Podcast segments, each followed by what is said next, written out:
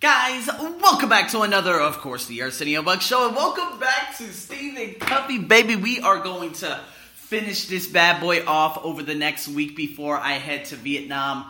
Oh my god, so excited about this. So, you know what? When you have lost the trust of others, you know what? To be honest with you, thought about this, especially living out here in Thailand, especially being at the place I am right now. There was a specific individual that used to work here, but now she's gone. And I remember I, I went to a, a, a Spartan race last year around probably May.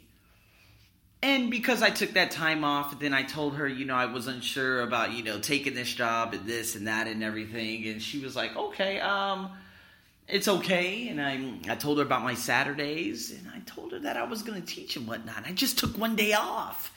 And then all of a sudden, she says and sends me an email right after the Spartan race while I'm sitting in Pattaya Beach. If you guys don't know this beach, it's a notorious beach with a lot of hookers, prostitutes in Thailand. This is a really nasty province. It's a bad city called Pattaya.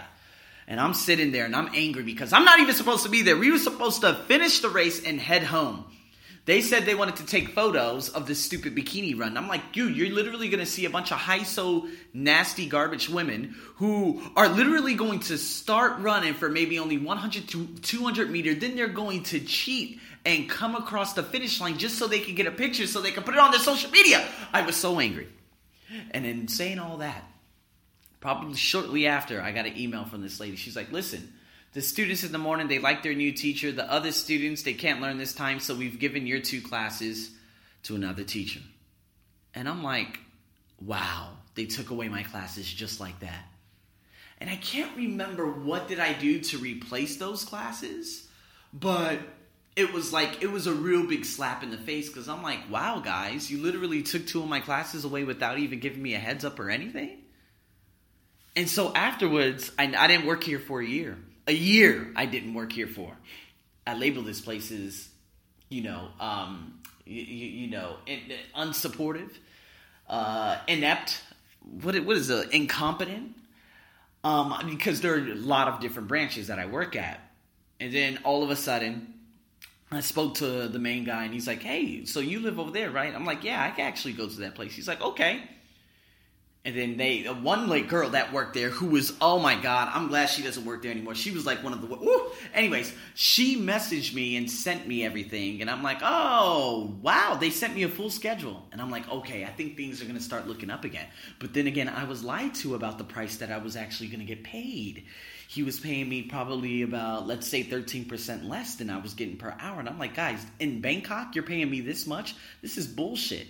So then I would become heavily reliant on other places. The thing that I'm trying to tell you right now is I had another situation that just rose or arose today. And what happened was it was a simple thing. I'm going to Vietnam for four or five days. Okay. I told them this day and this day, I'm going to be gone. That's it. I'll come back the following week.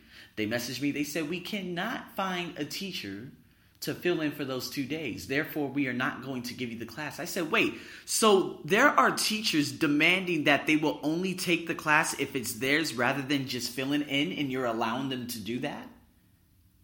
I said, perfect. One, because I didn't want to teach until 9 at night, anyways. I believe that's a waste of time, especially for the money I was getting. Two, I could just fill in for something that pays me probably about 30 to 50% more, as well as doing teaching online in my one on ones and just having more time in the evening to, you know, meet people and whatnot. So it's a, it's a massive win win for me. One, because I do not like wasting time at places like this, period. I just don't like wasting time at all.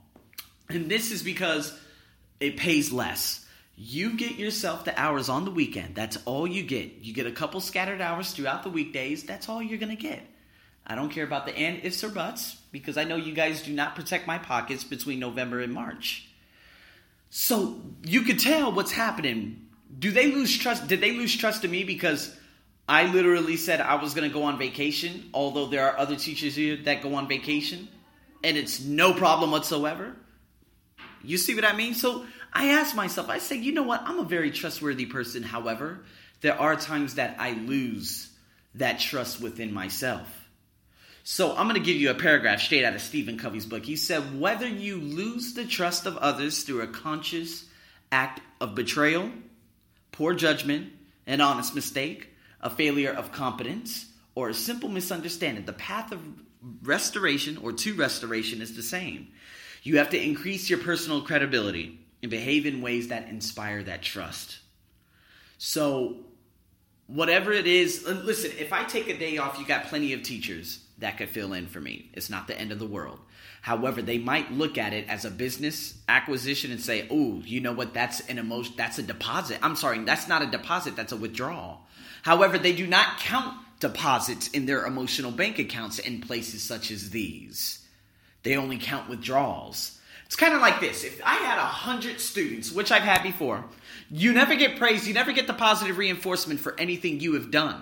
But the moment one individual if this person, if this specific student could be autistic, they could be racist, they could be colorist, they could be religious, but whatever ism there is, but they'll blow it up and they'll hurry up and call you out on it and then they'll take away your work. So, me, I'm kind of like, well, you know what? I've just been offered. So, if I look at it throughout the weekdays, I have probably about seven no, I would have to say eight. Eight big time projects through the weekdays that pay a ridiculous amount. And even if I don't have anything here, that gives me the opportunity to start tuning in and start delivering on my Patreon for everyone who's interested in actually paying, you know, $150 to learn TOEIC privately with one-on-one coaching, live coaching, Q&As and stuff. You see what I mean? The bigger picture. Because one, listen, I could work here. And I remember I told you guys last month if I work at a place 45 hours, double the amount here, I would make almost, I would make the same amount in 45 hours in other places as I would make here in 90 hours.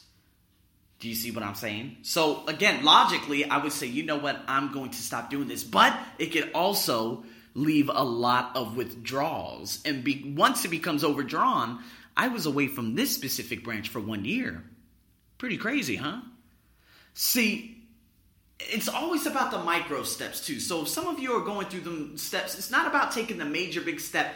And the only way you can win someone's trust back is by inspiring trust and action, inspirational action. If you do it by words, words, words, words, words, it's not enough. Let me give you an example friend Elisa, right? Uh, acquaintance. She is out there in good old America. You know what?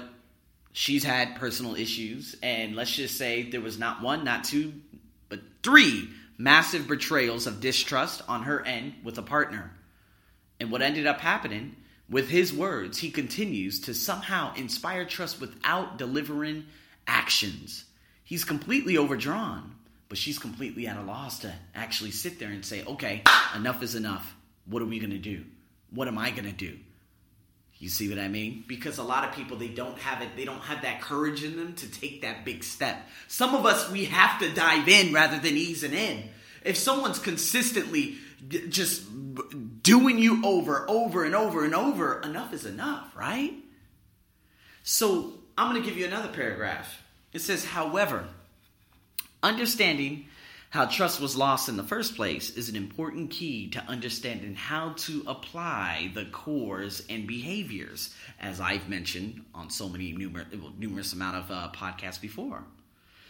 It's all about restoring it. So, generally speaking, a loss of trust created by a violated, you know, a violation of character, like integrity or intent, it's much more difficult to restore that than a loss of trust, probably, let's say, in competency, right? Like capabilities or results, right? So again, if I wasn't able to achieve the results with someone who was not even set out to begin a specific test preparation course, it's more well out here i would have to say it's more difficult to restore that trust because they automatically assume boom and put you in a box and no you can no longer teach this because you had this student and it doesn't matter what level that specific student was it's the fact that i have the have or apparently have the capabilities, but I didn't deliver the results. That never happened with me. I always delivered the results, but I was still put in a box at my old job. That's why I left, and that's why I do all of this freelance online on my website. Got it?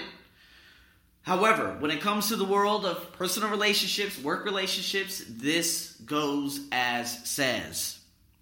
Violations of integrity, they're probably the most difficult to restore in all relationships, whether they're personal, family, professional, organizational, or in the marketplace. I'm talking about integrity. I'm talking about the guy's word. It's kind of like the who is it? The financial managers. You they said, "Hey, you know what? Invest with us, and I will beat the market, or we will beat the market." And they never beat the market. Hell, they lose all your money. It's hard to restore that, right? No, we're going to put you in a box and we're going to say, fuck you. A lot of Americans did not learn from 2008 and 2009. This big crash is coming within probably the next 18 months. Massive crash is coming within the next 18 months. And Americans are still saying to themselves, oh, you know what? I'm going to keep investing and doing this 401k. But hopefully, lesson learned from a lot of those Americans that were invested in a 401k and it was completely wiped out.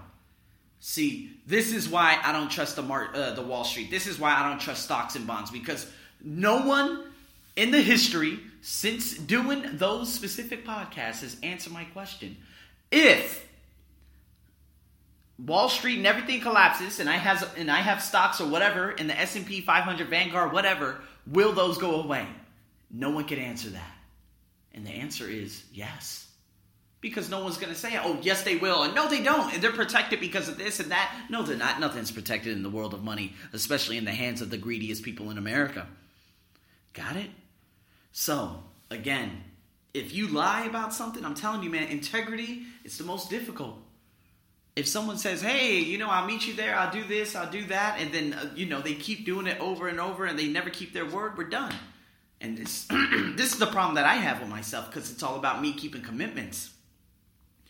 What you need to do is keep in mind when you talk about restoring trust, you're talking about changing someone else's feelings about you and the confidence in you. Not, it, it's, it's not something you can control. You can't force people to trust you. You can't make them have confidence in you. They may be having feelings or other issues in their lives, and it may be difficult for them, you know, challenging for them to actually, you know, trust you in general. Nonetheless, the point is that you can only do what you can do. If you're not able to restore trust in a particular situation or relationship by strengthening your cores, your habits, behaviors, you can still increase your capability or your ability to establish or restore trust in other situations throughout your life. It might not work for this one, but it could work for a hell of a lot of others. So, this is how you can begin to start taking those steps. Going back, referring to the cores, the capabilities, the behaviors, and figuring out what is it have I lost that integrity with my partner or my relationships over here or over there? Look at the ones and see where it all happened. By now, you should be able to do that. And then you could take the action by inspiring trust. So, with that being said, guys, thank you for tuning in to another wonderful Stephen Covey podcast. And you know what, man? We got a couple more coming up real soon. So, as always, man, I'm your host. Over and out.